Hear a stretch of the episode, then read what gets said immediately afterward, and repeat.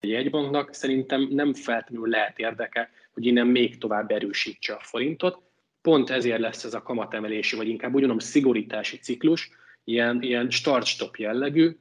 mert igenis figyelni fog az árfolyamra, és már most nagyon-nagyon elszaladtak szerintem a kamatemelési várakozások. Idénre hetvenöt bázispont, jövőre még hatvan-hetven bázispont már be van árazva. két százalék fölé várják jövő év végére a kamatokat. Én ezt elképzelhetetlennek tartom jelen pillanatban.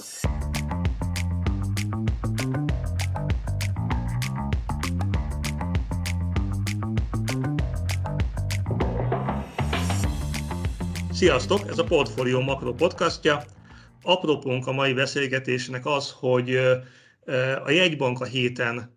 kamatdöntő ülést tartott, nem változtatott egyébként a kamatokon, ezért látszólag nem sok értelme van a beszélgetésnek, valójában remélem ki fog derülni, hogy annál inkább, hiszen nagyon sok érdekes és izgalmas változás várható a közeljövőben, ami nem csak a jegybankot, hanem az egész gazdasági környezetünket, kilátásainkat illeti, és beszélgető partnereink pedig Vidovács Péter, jelenleg a külsős vendégünk, hiszen ő az I N G Bank vezetőelemzője, vele fog beszélgetni Beke Károly, a makrogazdasági szakírónk, én pedig Madár István vagyok, a portfólió vezetőelemzője, és így fogjuk tulajdonképpen megtárgyalni ezt a, ezt a kezdetben látszólag nagyon szűkre szabott témát, amiből ki fog derülni szerintem hamar, hogy valójában elég izgalmas és fontos kérdésről van szó. Kedden volt egy kamatdöntő ülés, ahol a jegybank nem változtatott a kamatokon, viszont a felületesebb figyelők, azok ezen meglepődhettek, láttunk ilyen típusú reakciókat itt-ott, hiszen múlt héten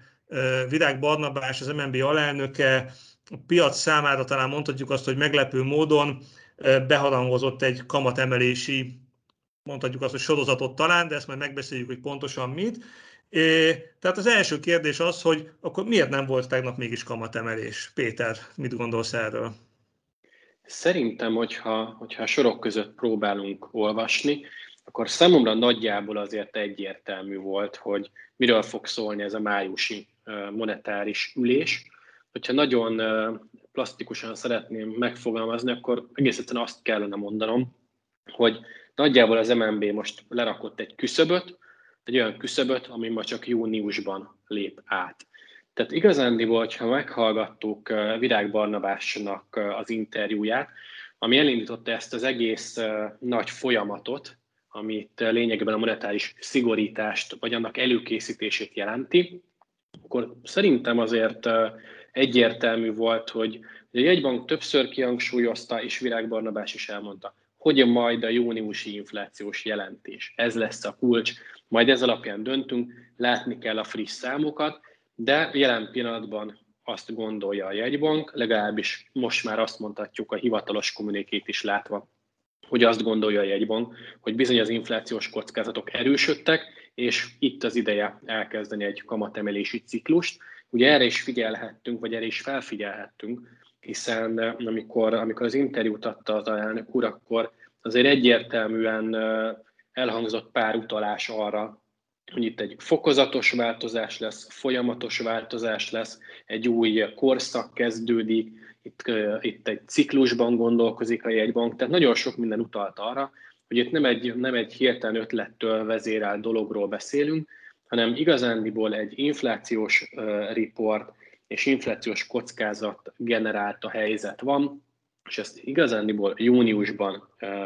fogja majd rendesen átértékelni, megrágni a jegybank, és most májusban igazándiból a hivatalos kommuniké csak ahhoz igazodott, amit, amit hallottunk Virág Barnabástól. Szóval ebben a tekintetben én, számomra nem volt meglepetés, ami viszont valóban, és ahogy azt, ahogy azt mondtad,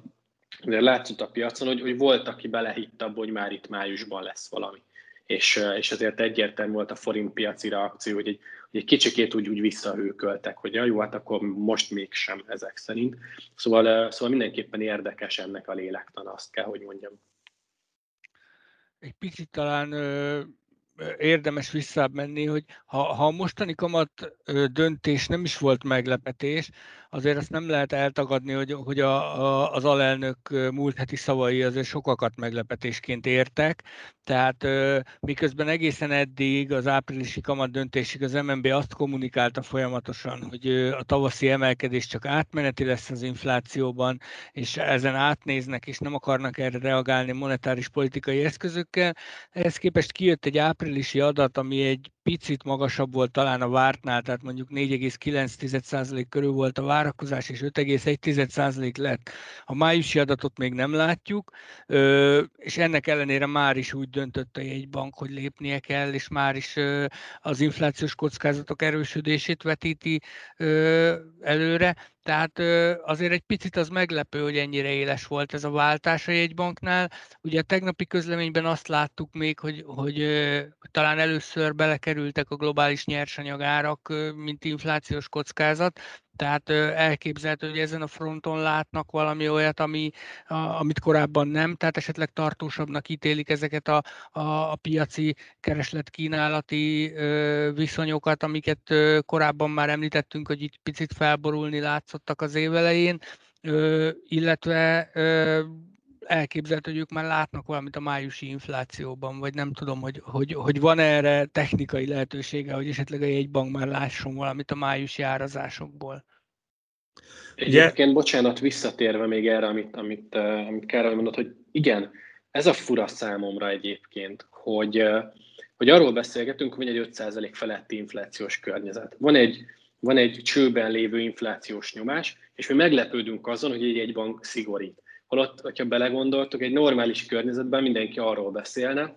hogy, hogy jó, akkor hogyan is miként szigorítunk, de valahogy az elmúlt években azt szoktuk meg, és nem csak a hazai jegybanktól, hanem globálisan a jegybankoktól, hogy, hogy igazándiból beleültünk ebbe a nagyon laza, támogató monetáris politikába, és aki hallgatja mondjuk most az amerikai jegybank kommentárját, hát ők még ennyire se tették meg a fordulatot, hiszen ott is, nem tudom, ezerkilencszáznyolcvan óta a legmagasabb inflációs mutatókat látjuk.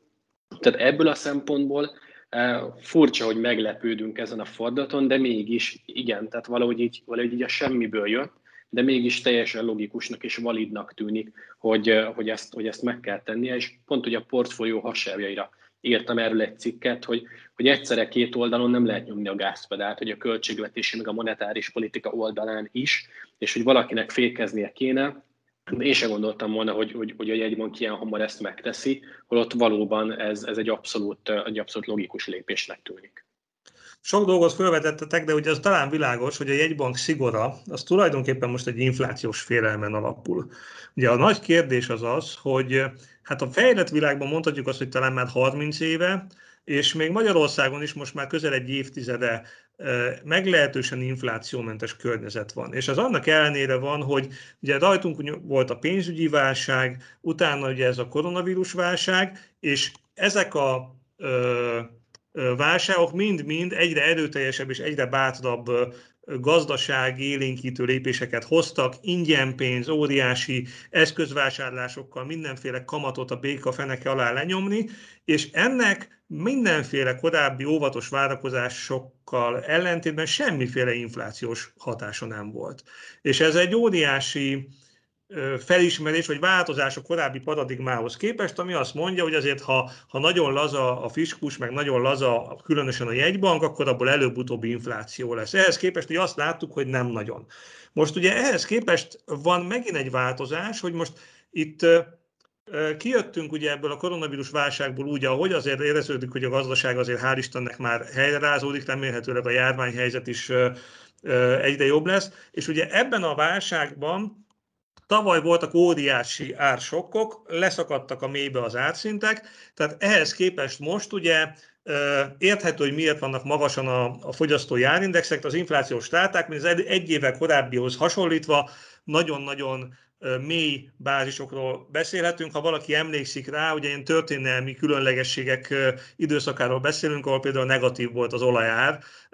különböző piaci anomáliák miatt. Tehát emiatt tulajdonképpen az teljesen érthető és logikus, hogy most a fogyasztói árindex, tehát az infláció hivatalos mérőszáma, az miért van mindenhol ilyen négy százalék körüli szinten, mert most az Egyesült Államokról beszélünk, Magyarországon meg ugye még följebb öt százaléknál, de ha nagyon az ördög ügyvédje akarnék lenni, akkor azért föltenném a kérdést, hogy oké, okay, de ezen illik átnézni egy jegybanknak, mondván, hogy ez nem olyan dolog, amire neki kell reagálnia, nem verheti le most azt az inflációt, neki arra kell figyelnie, hogy középtávon az árstabilitás fennmaradjon. Miért van olyan gyanú a világban, hogy ez most nem fog olyan könnyen megtörténni? Tehát miért gondoljuk azt, hogy amíg a jegybank eddig is öntötte a pénzt, eddig is nulla volt a kamat, a költségvetések is szó-szó voltak, egyensúlyak, aközben most egy hasonló szituációban miért gondoljuk azt, hogy mégis visszatér mondjuk a világgazdaságban a harminc évvel ezelőtti állapot, és újra az inflációtól kell rettegni? Szerintem itt, itt egy kettős dologról kell mindenképpen beszélni. Az egyik, hogy valóban van egyfajta, van egyfajta olyan változás, amit, amit tényleg nehéz egy kicsikét megérteni, hogy, hogy alapvetően olyan, olyan nagyon nagy fordulat nem történik a fiskális politikában, valóban egyedi tényezők vannak, átmeneti hatások jelentkeznek az inflációban, de akkor, akkor valóban mi az, ami, ami elindítja azt a folyamatot, hogy, hogy többi egy bank is elkezd már abban gondolkozni, hogy tartós lehet az inflációs nyomás, és valóban az elmúlt időszakban azt láttuk, hogy, hogy ezért ez nem feltétlenül jelentett ténylegesen problémát. Szerintem Magyarország ebből a szempontból egy kicsikét speciálisabb, mint hogyha a világ többi részét néznénk. Elsősorban azért, mert nálunk az elmúlt pár évben azért a jegybank egy olyan jellegű, hát hogy is mondjam, gazdaságpolitikát folytatott, Aminek, aminek pont az volt a célja, hogy, hogy üldözzük a magas gazdasági növekedést és felzárkózást. Nem bánjuk, hogyha emellett az infláció majd elkezd fölfelé menni. Ennek támogatására, vagy ennek az egésznek a támogatására a költségvetési politika szintén amennyire lehetett segített, elsősorban munkaerőpiaci támogatáson keresztül, gondolok itt a folyamatos és jelentős minimálbéremelésekre. Tehát itt minden abba az irányba mutatott, hogy ez a fajta magas nyomású gazdaság, Ez úgy, ez úgy rendben lesz, és hogyha nem jött volna ez a válság, akkor már egy sokkal hamarabb látott fordulatról beszélnénk szerintem a jegybank esetében, mert pont az a fajta felfelé menő inflációs ciklus tört meg, egyelőre átmenetileg, szerintem, amit, amit ez, a, ez az árbérspirál elkezdett volna itt már megjeleníteni a, mondjuk a tavalyi évben, és hogyha ránézünk például az em en bének az adataira, van egy olyan idősora, ahol csak a piaci szolgáltatások inflációját nézi. Ha megnézzük, akkor kétezer-húsz elején, tizenkilenc végén itt már ilyen öt-öt egész öt százalék körüli inflációt láttunk, majd onnan szakadtunk be három százalék közelébe. Na de azzal, hogy visszatérünk egy normál kerékvágásba, és minden mellett egy válság alatt is kétszemjegyű bérnövekedés van, itt azért valóban egy jelentős kockázatként felmerül, hogy ez az árbér, árbér spirál visszatér, és ténylegesen egy tartós inflációs nyomást generál. És pont ezért például az Európai Központi Bank a németek vezetésével azt mondja, hogy, hogy igazándiból azért akkora probléma nincsen, majd akkor lesz gond, hogyha a bérek is elkezdenek nőni. Amerikában a Fed pont ugyanezt mondja. Ugye a munkaerőpiacsal még nincs minden rendben. Majd ha látjuk a bérnövekedést, majd akkor elgondolkozunk a másodkörös hatásokon. Tehát itt azért egy speciális helyzet van Magyarország esetében, de azzal viszont abszolút egyetértek, hogy az elmúlt időszak az bizonyította be, hogy a tartósan laza fiskális és monetáris politika sem képes olyan komoly inflációt generálni, úgy általánosságban. És ugye innen kezdődtek a nagy diskurzusok, hogy akkor most mi legyen ezzel az inflációs célkövetéssel egyáltalán, van-e értelme még ennek, vagy, vagy nincsen, és könnyen lehet, hogy itt a következő évek monetáris politikai bakugrásai vagy ballépései majd kiderül, ez lehet, hogy elvezet minket oda, hogy, hogy végül öt-tíz éven belül az egész inflációs célkövetésről le fogunk mondani, mert, mert nem működik a dolog. Japánoknál már, már nem tudom, húsz éve nem működik a dolog, és, és könnyen lehet, hogy mások is ebbe az irányba haladnak. A, a, azok a strukturális folyamatokat, amiket említettél, ezek mellett én, amit látok, vagy amiket így olvasok hírekben, meg elemzésekben, az az, hogy az, az átmeneti folyamatok, tehát amiket az év elején mindenki átmenetinek gondolt, és azt mondta, hogy hát most van egy kis chip hiány a világban, most van egy kis uh, konténerár emelkedés a világban, ezek szép lassan nem akarnak elmúlni. Tehát most már chip hiánynál ott tartunk, hogy ugye az iparági szereplők már azt mondják, hogy akár két évig is eltarthat, a konténeráraknál ott tartunk, hogy, hogy februárban mindenki azt mondta, hogy majd a nyár elején talán stabilizálódik a helyzet, ehhez képest az elmúlt két hétben megint mentek húsz százalékot a konténerárak globálisan, és, és én azt látom, hogy, hogy a jegybankok is ezt kezdik egy picit felfogni, és lehet, hogy az em en bé is ezt látja, hogy, hogy nem biztos, hogy ezek a hatások annyira rövid távúak lesznek, mint ahogy azt korábban gondolták, és lehet, hogy ezért gondolták azt, hogy egy picit ilyen proaktívnak kell most lenni, és lépni kell. Illetve egy másik dolog, amit említettél a munkaerőpiaccal kapcsolatban, hogy ugye itt majd a, a, a béremelkedés elindulása fogja eldönteni a, a, a hosszú távú inflációs kilátásokat. Erről is láttam most egy elemzést a napokban, azt hiszem a Commerzbank egyik elemzésében volt erről egy ábra, hogy, hogy nagyon kettős a helyzet az amerikai munkaerőpiacon, mert egyik oldalról az van, amire a Fed is hivatkozik, hogy még mindig hiányzik kilenc millió munkahely a válság előtti szinthez képest, másik oldalról viszont történelmi csúcson van az üres álláshelyek száma, nyolc millió fölött talán, és, és, és itt vannak ilyen anomáliák, tehát hogy, hogy, hogy azt mondják, hogy egyrészt ezek a fiskális stimulusok, tehát az alanyi jogon kifizetett csekkek, a megemelt munkanélküli segélyek okozhatják ezt, másrészt pedig vannak olyan, lehetnek olyan hosszú távú hatások, hogy, hogy nem biztos, hogy olyan munkaerőt keresnek a cégek, olyan képzettségű, olyan típusú, olyan korú munkaerőt keresnek a cégek, amilyen éppen a piacon van. És, és, és ezt az ellentmondást én azt gondolom, hogy valahogy hogy majd fel kell oldani a Fednek viszonylag rövid távon, tehát az idei évben. Én azt gondolom, hogy ez a kommunikáció ez nem fog tudni kitartani az év végéig, hogy, hogy a munkaerőpiac még mindig nem állt helyre, és itt még van tennivaló, hanem, hanem valahogy ezt majd kezelnie kell a Fednek. Igen, két fontos dolog is elhangzott, ami szerintem talán nincs benne annyira köztudatban. Az egyik az, amit Péter, te mondtál, ugye, hogy tavaly tavasszal a koronavírus válság kirobbanása előtt, talán a jobb memóriájú hallgatók még emlékeznek is, de a jegybanknak egyébként elég rémülten kellett nekiállnia, inkább még tél végén, mint tavasszal,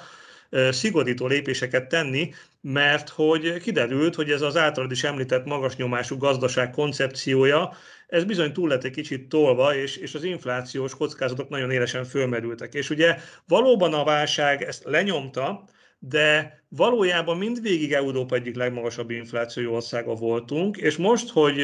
egyszerre oldódnak a fékek a, a gazdaságokon, illetve jönnek be ezek a bizonyos bázishatások, amelyek a tavalyi év sokjából fakadnak, most valóban ugye éppen az áprilisi szám is Európa rekorder volt Magyarország esetében, vagyis mondhatjuk azt, hogy ilyen szempontból van egy egyedi hatásunk, Ami, ami arról szól, hogy hát az inflációs nyomás az bizony Magyarországon magas, kezelni kell, mert ha már egyszer, ugye még a korábbi időszak három nagy történelmi recessziója, az végre kiölte az egyébként elég makacs inflációs környezetet Magyarországról, akkor nem kéne ezt újra visszahívni.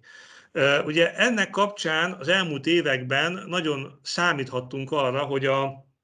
importált infláció megment minket. Ugye ezt, nagyon, ezt, ahogy te is mondtad, a belföldi keresletre alapozó piaci szolgáltatások árai már nagyon gyorsan rakétáztak, de ezt a, a, a technológiai fejlődésen és az erősen hűtött külföldi környezeten alapuló importtermékek árain keresztül nagyon látványosan lehetett hűteni. És ugye most tulajdonképpen, és ugye most az a helyzet, hogy, hogy ezt valamiért nem nagyon hiszi el a jegybank számlátomást, hogy most ez fog bekövetkezni, és eddig elég jó orra volt egyébként, ezt azért szögezzük le, hiszen azért jóval korábban szóltak már hangok arról, hogy itt veszélyes ez a nagyon extrém laza ö, gazdaságpolitika, mégsem látszódtak igazából a, a nyomai annak, hogy, hogy baj van, bár később ugye kiderült, hogy azért egy kicsit elkésett volna a jegybank, ha nem menti meg furcsa módon az inflációs törekvéseiben a a koronavírus válság, de ugye ami nagyon érdekes, hogy vajon miért nem gondolja azt a jegybank, hogy most külső hűtőkörnyezet van, és itt ugye Karcsi mondott egy nagyon fontosat, hogy azt látjuk, hogy a, egyszerre van munkaerő hiányos és munkanélküli, magas munkanélküliségű környezet az Egyesült Államokban. És ez arra utal szerintem, hogy valami nem stimmel azzal, ahogy, ahogy korábban a keresletre reagált, a, a többletkeresletre reagáltak a gazdaságok, mert hogy máshogy reagálnak. Ugye, ha megfigyeljük a már emlegetett korábbi amikor az inflációs célkövetés rendszerét megalkottuk, vagy később a, a pénzügyi válság idején is, amint belenyomtunk valami többletkeresletet a gazdaságba, azt alapvetően fölszívta vagy az ingatlanpiac, vagy a részvénypiac, vagy valamilyen más eszköz, eszközárpiac, és ezek ugye tulajdonképpen elleplezték az inflációs nyomást a gazdaságban, nem ott jelentkezett, ahol, ahol, ahol, ahol, ahol korábban vártuk, hogy jelentkezni fog az árupiacon, ahol az inflációt mérjük. Zárójelben egyezzük meg, az inflációt azért nem szeretjük többek között, ugye, mert a A, újra rendezi a jövedelmi és vagyoni viszonyokat a gazdaságban, tehát egy igazságtalan társadalmi jelenség, és ehhez képest ugye a, abban a húsz évben, amíg a fejlett világ örült az alacsony inflációnak, valójában a jövedelmi viszonyok elég agresszív újra, újra teremtése zajlott, hiszen a megtakarítással rendelkezők örülhettek óriási mértékben a, az ingatlan és részvényárak emelkedésének, tehát ez egy kicsit más lapra tartozik, de minden esetre ugye az látszik, hogy a világban valamiért itt a koronavírus válság sokjai, ahogy egyenetlenül érték az ágazatokat és a földrajzi térségeket, illetve ezekből való kilábalás is nagyon egyenetlenül zajlik, óriási kereslet-kínálati súrlódások zajlanak. Ugye itt az említett konténerpiac, chippiac, de most már a fapiac is ilyen, tehát nagyon-nagyon sok olyan terület van, ahol egészen brutális áremelkedéseket látunk, főleg a nyersanyag területén, de máshol is, hogy szerintetek ez a jelenség, ez valóban olyan, ami, amiért tartósan aggódni kell? Vagy, vagy ez majd, amikor azért ez az egész válságon túl vagyunk, meg a járványon, és mindenki úgy föllélegez, akkor itt vége lesz ennek a dolognak. Mi az, ami miatt ezt tartósabbnak gondoljuk, mint ami eddig általában az ilyen sokkokkal kapcsolatban élt a fejünkben?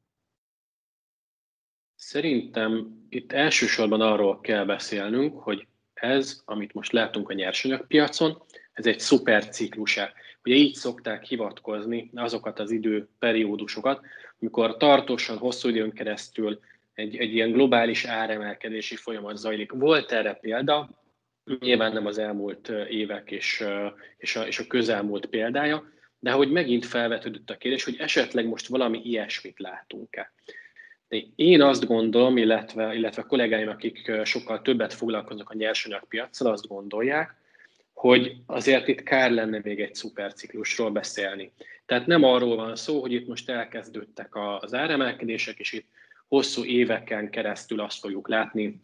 hogy mennek föl a konténerárak, mennek föl, mennek föl a nyersanyagárak, és akkor ehhez kell hozzászokni. Hogyha valóban egy szuperciklusban gondolkoznánk, teljesen logikus lépés, hogy jegybankok megijednek attól, hogy itt akkor egy tartós inflációs nyomás van. Hogyha elfogadjuk azt, hogy ez csak egy átmeneti zavar, Akkor, akkor valóban visszatérünk abba a körbe, hogy oké, okay, de akkor miért is kéne erre reagálni. Szerintem a legfontosabb problémapont most az, hogy, hogy nem, nem egy-egy területen indult el, és aztán szépen egymásra rakódnak ezek a sokkok, hanem így egyszerre zúdult be minden. De, de tényleg nagyon sok különböző forrásból, De, de valahogy úgy egyszer ért minket a sok, és ahogy, ahogy István említette, igen, itt nem csak arról van szó, hogy, hogy emelkedik, nem tudom, a fél, vagy félvezető hiányban is emelkedik a félvezetők ára, de hogy, de hogy bármi, ami ahhoz kell, annak az ára is emelkedik. Emelkednek a, a nehéz földfémek árai, emelkednek a, az energiahordozók árai, a nem fémek árai szintén mennek fölfelé húsz-harminc-negyven százalékot. Gond van a fakitermelésben, gond van a vegyi anyagiparban, és ez mind-mind egyedi, külön kis tényezők hatásából jön össze, de mégis egy olyan nagy egészé e, gyúródott, hogy, hogy igen, nem szuperciklus, de ennek olyan mértékű termelői ár felhajtó hatása van, hogy e fölött én azt gondolom, hogy jelen pillanatban nem lehet szemet hújni, és, és különösen érdekes azt megfigyelni, hogy az amerikai jegybank ez az egészhez hozzááll. Mert hogy eddig azt láttuk, hogy például a magyar jegybank is a, a Fednek a kottájából játszik, átmeneti az infláció, nem lesz itt semmi gond.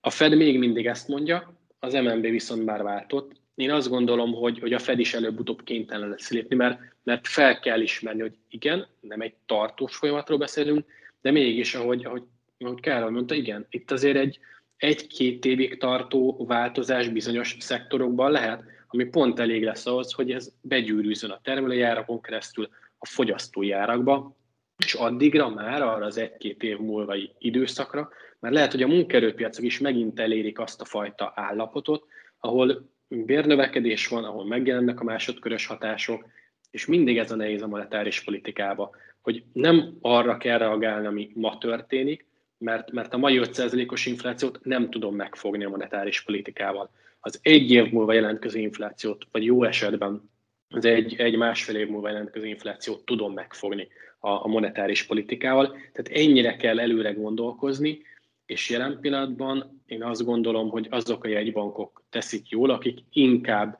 a, a kockázat irányába mozognak, és azt mondják, hogy igen, ebből lehet probléma, és, és igenis kell reagálni, mert egy ilyen alacsony környezetből elkezdeni egy kicsit szigorítani, még mindig talán jobb, mint hogyha ülünk, nem, tör, nem csinálunk semmit, és egyszer csak elpattan az infláció, és akkor azt már tényleg nagyon-nagyon nehéz lesz megfogni. Esetleg még egy aspektust lehet kiemelni, vagy érdemes kiemelni ezzel kapcsolatban, hogy ezek mennyire lehetnek tartósak, ezek a folyamatok, hogy miért gondoljuk azt, hogy most tartósabbak. Amikor az egész világjárvány kitört és elindult Kínából, Akkor, akkor voltak olyan hangok, amelyek azt mondták, hogy ez majd ö, gyökeres változást fog hozni a globalizációban, nagyon-nagyon nagy ö, hatással lesz a beszállítói láncokra, fel fognak értékelődni a hazai és regionális beszállítók, ö, mondjuk az, az a távol-keletiek hat, ö, kárára, és ez mondjuk az árakban is megjelenhet, tehát ugye ö, drágábban tudnak majd termelni. Ö, ezek a hangok most egy kicsit elhalkultak, de én azt gondolom, hogy azért erről nem szabad megfeledkezni, mint a járvány és a válság egyik lehetséges hosszú távú hatásáról. Tehát, hogy ez valóban elakadást vagy megakadást hoz-e a globalizációban, és valóban elkezdődik-e a beszállítói láncok átstrukturálása, áttelepítése, akár Európába, akár Észak-Afrikába, akár Törökországba, ugye ezekről lehetett nagyjából hallani, mint vonzó célpontok munkaerő szempontjából. És, és ha, ha ez elindul ez a folyamat, akkor az, az hozhat majd egy tartósabb változást is, akár ezekben a, a, a tényezőkben, tehát mondjuk például a konténerárakban. Ha nem lesz szükség ennyi konténerre, vagy nem ott lesz szükség, ahol most, mert mondjuk nem Kínából fogják a félvilágon keresztül átszállítani az összes ö, alkatrészt, meg ö, nyersanyagot, meg ö, félkész terméket, akkor az majd hozhat egy változást ebben. Ugyanakkor viszont a magasabb munkaerőköltség is megjelenhet, ami meg egy tartósabb inflációs hatást hozhat. Tehát, hogy ha, ha most, a, amit mondott a Peti is, hogy a következő egy-két évben ezek a nyersanyagár emelkedések hozhatnak változást, hosszabb távon pedig talán ez hozhat majd egy változást az inflációban, és egy strukturális változást. Volt még egy dolog, amit említettél, Péter, a, a magyar inflációs tényezők között, ami valóban egy újszerű egy kicsit, ugye ez pedig a költségvetési politika. Ugye eddig azért ahhoz hozzá voltunk szokva, hogy a, ahogy te is mondtad, a magas nyomású gazdaságban egy nagyon-nagyon laza monetáris politika, nagyon erős hitelélénkítési és alacsony kamatokkal való operálás volt jellemző. Volt ehhez egy valójában a kelleténél lazább, de nem extrém laza költségvetési politika, meg egy nagyon expanzív jövedelempolitika. Most ugye a jövedelempolitikával egy kicsit óvatosabban kell bánni, főleg azért, mert ugye előtte erősen túlhúztuk ezt. A monetáris politika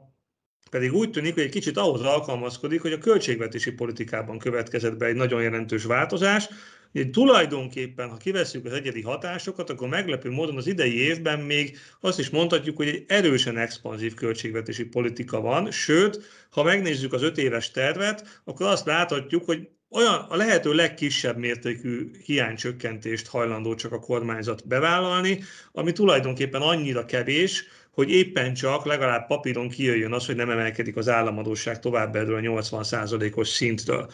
Ugye ezt a jegybank bizonyos elszólások alapján, például a költségvetési tanács elégedetlenkedésén keresztül, amelynek ugye tagja a jegybank elnöke is, lehet érezni, hogy úgy érzi egy kicsit a monetáris politika, hogy őt cserben hagyták ebben a küzdelemben, és, és tulajdonképpen neki kell egyedül élére állni ennek a dolognak. De lehetett ez szerintetek összefüggésben azzal, hogy mennyire váratlanul és hirtelen ö, jött ez a jegybanki váltás? Most persze az nagyon dicséretes, hogy a megelőző időszakhoz képest, amikor inkább azt mondtuk, hogy valószínűleg elkésett a jegybank, most egy ilyen proaktivitást, preventív jelleget hangsúlyoz, ami mindenképpen növeli a hitelességét, de ugyanakkor nem lehet, hogy ebben egy kicsit egy ilyen politikai, gazdaságpolitikai cicaharc is van, ahol a, a pénzügyminisztérium és a és a jegybank közötti amúgy sem kisimult viszonynak a letükrözése ez az egész mostani dolog? Úgy látom, hogy azért ez szerintem benne van részben ebben a helyzetben is. És valóban, amit említettél, hogyha, hogyha belegondolunk az elmúlt években, mi történt, igazándiból a költségvetési politikának nem volt túl nagy mozgástere az élénkítésre. Igen, nem volt annyira szigorú, mint, mint lehetett volna, De, de nyilván azért be volt szabályozva valamelyest saját maga által, mert hiszen azt mondta, hogy itt most kérem szépen adósságcsökkentés van kőkeményen. Nyilván ezért lehetett volna ennél szigorúbban is ezt csinálni, de, de közben azért odafigyeltek a költekezésre, és ha gazdaság élénkítésről beszéltünk, akkor egyértelműen mindenki a monetáris politika felé fordult. A költségvetésnél ez nem nagyon működött. És ez fordult most meg, ebben van egy jelentős váltás, mert ha, ha nagyon, nagyon furán megfogalmazva, de gyakorlatilag az történt, hogy ez a válság, vagy ez a, ez a koronavírus helyzet, ez igazándiból adott egy szabad kártyát a költségvetéseknek. Hogy oké, okay, srácok, ez van, költeni kell, nincs mese. Értjük, hogy eddig adósságot csökkentettetek mindenhol, de, de itt most valahogy felszínen kell maradni, akkor bedobtuk a gyeplőt a lovak közé. Csak ezt a gyeplőt nem akarja most felszedni a költségvetés. Tehát ő azt mondja, hogy ha már megengedi az Európai Unió, hogy ne menjünk vissza rögtön három százalékra, és ne kelljen egyből szigorítani, akkor miért ne használjuk ezt ki? Vagyis visszatértünk egy olyan állapotba, ahol mindenki a saját szerepe szerint működik. A költségvetési politika gazdaságot támogat, a monetáris politika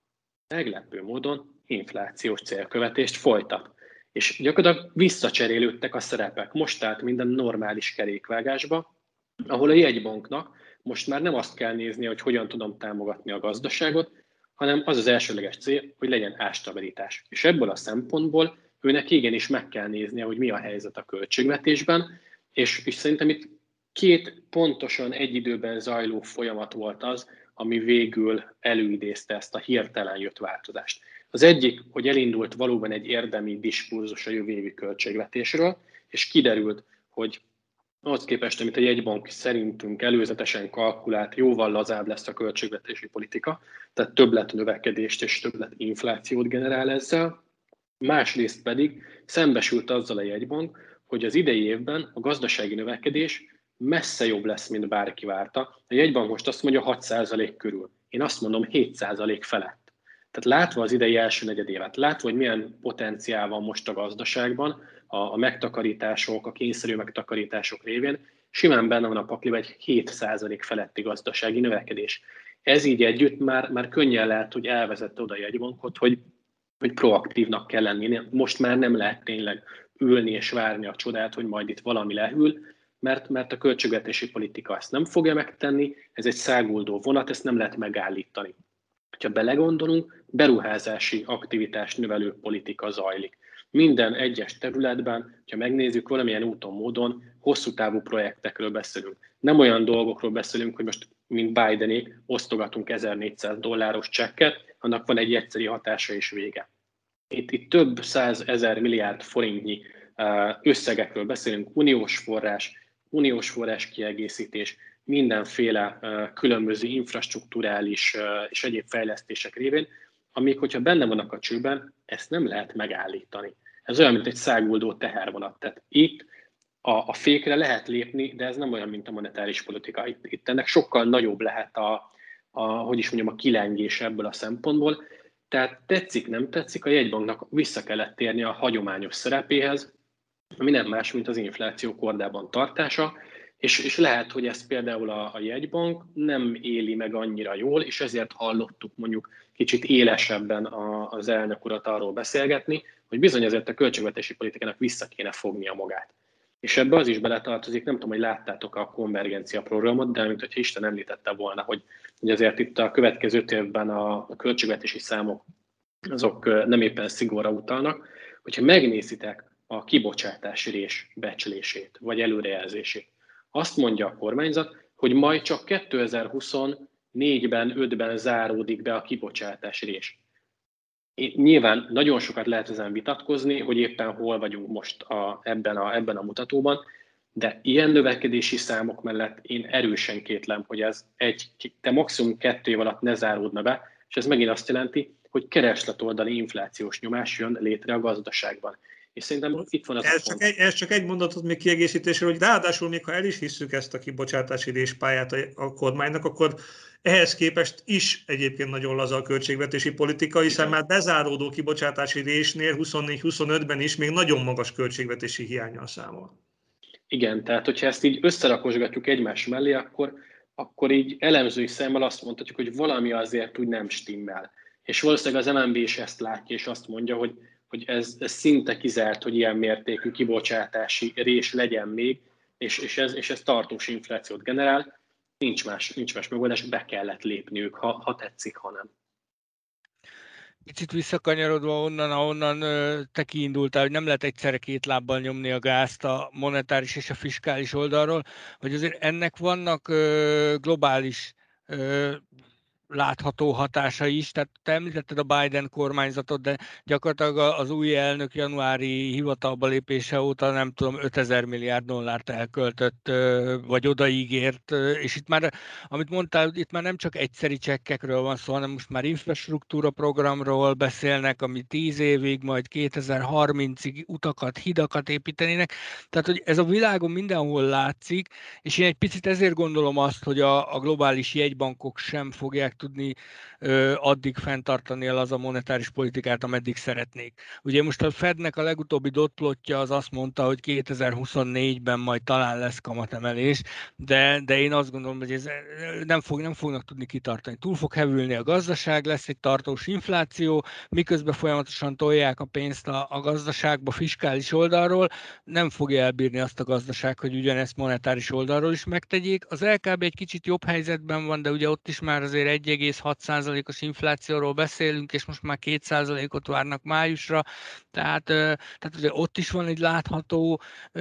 éledezés, és, és azt gondolom, hogy, hogy ez, ami itthon lát, és talán picit most mondhatjuk azt, hogy Magyarország ebben élen jár, vagy, vagy tényleg proaktív a Magyar Jegybank, és talán elsőként lépett, de szerintem ezt a sorozatot fogjuk majd látni a régiós jegybankoknál, az Eurozóna jegybankjánál, az amerikai jegybanknál, és, és előbb-utóbb a Fednek is. Most már azért vannak olyan hangok, tehát most már azt mondják a Fednél is, hogy lassan majd el kell gondolkodnunk a taperingen, szerintem ez hamarabb fog eljönni, mint ahogy most sokan gondolják, és a kamatemelés is sokkal hamarabb fog eljönni, mint ahogy azt most gondoljuk. Yeah, említettetek egy dolgot, miszerint a jegybank és a költségvetés hagyományos munkamegosztása tért vissza egy kicsit, és a, mondjuk, hogy a, a jegybank reálgazdasági élénkítő tevékenysége az például háttérbe szorulhat, és inkább az inflációra kell figyelnie, és ennek kapcsán merül fel a kérdés, hogy és ez hogy fog lecsapódni mondjuk a jegybanki eszköztárban. Ugye múlt héten azt hallhattuk, hogy a nem konvencionális intézkedések egy jelentős részét, talán egy, esetlegesen az állampapír vásárlási részét leszámítva, szinte mindenből vissza akar vonulni a jegybank. És ugye van egy nagyon izgalmas kérdés a jegybanki eszköztárban, ez például az, hogy a A nemzeti kötvényprogram és még inkább a növekedési hitelprogram, tehát a kis és középvállalatok olcsó hitellel való ellátásának programjának a lefújása is ezek szerint fölmerül elég komolyan. Számítatok ti ilyenre, illetve mennyire le? Ez azért talán még nagyobb változás, mint az, hogy kilenc év után először a jegybank kamatot emel, abból a szempontból, amit legalábbis a jegybank tulajdonít ennek az en há pének, hogy ez milyen óriási mértékben élénkítette a hitelezést az elmúlt években. Nem eszik olyan forrón a takását szerintem. Tehát valóban elhangzott már most a májusi sajtóközleményben is, hogy monitorozza a jegybank, és nyilván ez azt is jelenti, hogy igen, foglalkozok vele, sőt lehet, hogy júniusban már elkezdjük ezt vissza, vissza nyesegetni. De, de ezt sem lehet úgy megcsinálni, hogy egyszer csak azt mondjuk holnap, hogy jó, akkor, akkor ennyi volt, köszönjük szépen, befejeztük és mehetünk haza. Tehát nyilván ezt itt fokozatosan kell kivezetni, ami azt is jelenti, hogy ezzel gyakorlatilag fokozatosan áthárítjuk a kamatemelést a gazdaságra. Vagyis eddig ugye mi történt? A, a jegybank lényegében úgy lazított, hogy közben minden csap nyitva volt. Most, hogyha elkezdünk szigorítani, akkor nyilván nem lehet minden csapot nyitva hagyni, el kell kezdeni, szét, el kell kezdeni elzárni ezeket a, ezeket a lazító csapokat, hogy át tudjon menni a gazdaságba ténylegesen ennek a kamatemelésének a hatása. Hiszen, hogyha, hogyha fenntartunk minden támogatott programot, akkor ebből a reálgazdaságból, ebből a kamatemelésből vajmi keveset fognak érezni. A bankközi piacon igen, ott már most kilencven bázispont gyakorlatilag a, a, a kamat, hogyha a bubornak az alakulását megnézzük, de, de mondjuk ez nem feltétlenül megy rögtön egy az egybe át a, a hitelekbe, nyilván át fog, át fog ö, mászni oda, de, de addig, amíg vannak kamattámogatott hitelek, addig, amíg van en há pé, van, van en ká pé, addig nyilván kevésbé fogja ezt foglalkoztatni a vállalatokat. És ugye, hogyha megnézzük azt, hogy mi, ami a következő években a magyar gazdaságot fűti, az a beruházás. Nem az a beruházás, amit én eldöntök, hogy én, én magamtól valamit beruházok, az a beruházás, amit gyakorlatilag a kormányzat rátol a gazdasági szereplőkre. A, az uniós forrás felhasználásán keresztül, a helyreállítási alapon keresztül, a, a különböző infrastruktúra fejlesztéseken keresztül, innováció, K plusz F, mi egymás. Tehát lényegében egy ilyen fölülről jövő nyomást látunk a beruházásokba, az em en bé pedig egy alulról ö, építkező hitelnyomást generált. A kettő megint csak nem működhet együtt. Tehát ebből ki kell szépen lassan vonulni a jegybanknak, és én arra számítok, hogy a következő nagyjából egy év folyamán ezeket szépen lenyírbálja a jegybank, ezeket a támogató programokat. Tehát nem az lesz, hogy júniusban bejelentjük, hogy vége, hanem, hanem valamiféle hát, úti tervet kapunk a, a, a jegybanktól, hogy akkor mire számíthatunk a következő időszakban, milyen lépésenként e, kell majd kivezetni, de ugyanúgy egyébként a, a nem konvencionális eszköztár része a negatív kamat, meg az aszimmetrikus kamat folyosó is. Tehát ezeket szintén ugyanúgy el kell kezdeni visszanyesegetni, és szerintem ezért beszél a jegybankról, hogy egy fokozatos és folyamatos változást látunk a, a monetáris politikában, nem egy egyszeri sokra adott reakció, és nem egy, nem egy egyszeri kiigazítási szükséglet, ami most van, hanem egy konszolidáció kezdete, és ennek tényleg mindent érintenie kell. Kacsi, ezzel kapcsolatban hadd célozok neked még egy kérdést így a vége felé, hogy ugye ez alapján, amit Peti elmond, úgy tűnik, mintha a jegybank nem egyszerűen arra lőne, hogy az inflációt a rövid kamatok megemelésén keresztül elsősorban az árfolyammal próbálja megoldani. Mit gondolsz erről, illetve arról, hogy egyébként, ha meg az árfolyam hatását nézzük ennek az egész monetáris politikának, akkor mi jöhet itt a következő időszakban? Alapvetően én azt gondolom, hogy az árfolyam hatás nagy részét azt már láttuk az elmúlt bő egy hétben, tehát gyakorlatilag háromszázhatvan fölötti árfolyamról háromszázötven alá ö, bukott le a, a, az euróforint jegyzés, és aztán most kapaszkodik vissza, és most már megint háromszázötven környékén van. Ö, szerintem ez volt nagy részt az árfolyam hatás. Én ennél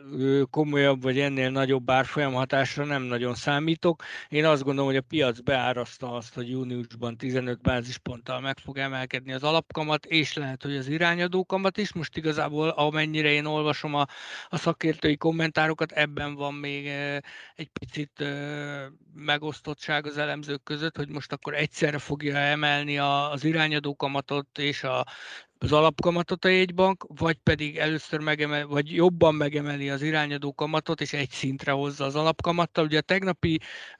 közlemény ebből a szempontból volt talán egy picit meglepő, hogy a jegybank utalt arra, hogy továbbra is fenntartja majd ezt a távolságot az irányadó kamat és az alapkamat között, hiszen eddig az volt a várakozás, hogy mondjuk egy tizenöt bázispontos irányadó kamatemelés és egy harminc bázispontos alapkamatemeléssel nulla egész kilenc tized százalékra ki tudják hozni mind a két rátát júniusban. Tehát ez lesz még kérdés, de azt gondolom, hogy ennek már jelentős árfolyam hatása nem lesz, és azt nem szabad elfelejteni, hogy azért a mostani árfolyam az már többé-kevésbé kényelmes a Magyar Nemzeti Banknak. Tehát egy ennél erősebb árfolyamra már nem biztos, hogy ezt el lehetne mondani. Akár az export szempontjából, akár ö, nem szereti ezt a jegybank bevallani, de akár a jegybanki nyereség szempontjából, ugye most már mi úgy számolunk, hogy háromszáznegyven környékén van a, a deviza tartalék bekerülési árfolyama, és, és azért a, valószínűleg a jegybank nem szeretné, ha az alá erősödne a forint. Valóban egyébként azt, azt szerintem viszonylag kevésszer hangoztatjuk, hogy hogy azzal a, az inflációs politikával fogalmazzunk ki, amit az elmúlt években a jegybank folytatott, azzal lényegében bele is kényszítette magát egy olyan utcába, ahol az árfolyam gyengítése egy feladat volt. Hiszen ez a magas nyomású gazdaság, eznek pont az a lényeg, hogy magas inflációt generálunk,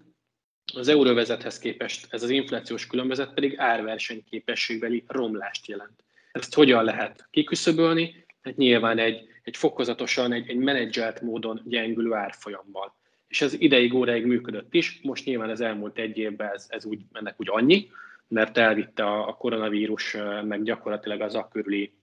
bizonytalanság. De most megint, hogyha előre tekintünk, mi történik? És abszolút egyetértek Károllyal ebben, hogy, hogy nagyjából láttuk a forint alját. Tehát én szerintem olyan sok lefelé már ebben nem nagyon van, fölfelé annál inkább, mert hogyha belegondolunk, továbbra is rekorderek vagyunk inflációban, és ez nem fog egyik hónapról a másikra megszűnni. Vagyis az inflációs különbözet továbbra is jelentős Magyarország és az euróvezet között, és hogyha erre rárakunk még egy erősödő forintot, akkor reál értelemben gyakorlatilag a reál árfolyamunk olyan mértékű felértékelődést mutat, hogy, hogy tönkrevágjuk az árversenyképességünket. Vagyis a, amit, amit én is gondolok, hogy a jegybanknak szerintem nem feltétlenül lehet érdeke, hogy innen még tovább erősítse a forintot. Pont ezért lesz ez a kamatemelési, vagy inkább úgy mondom szigorítási ciklus, ilyen, ilyen start-stop jellegű, mert igenis figyelni fog az árfolyamra, és már most nagyon-nagyon elszaladtak szerintem a kamatemelési várakozások. Idénre hetvenöt bázispont, jövőre még hatvan-hetven bázispont már be van árazva. két százalék fölé várják jövő év végére a kamatokat.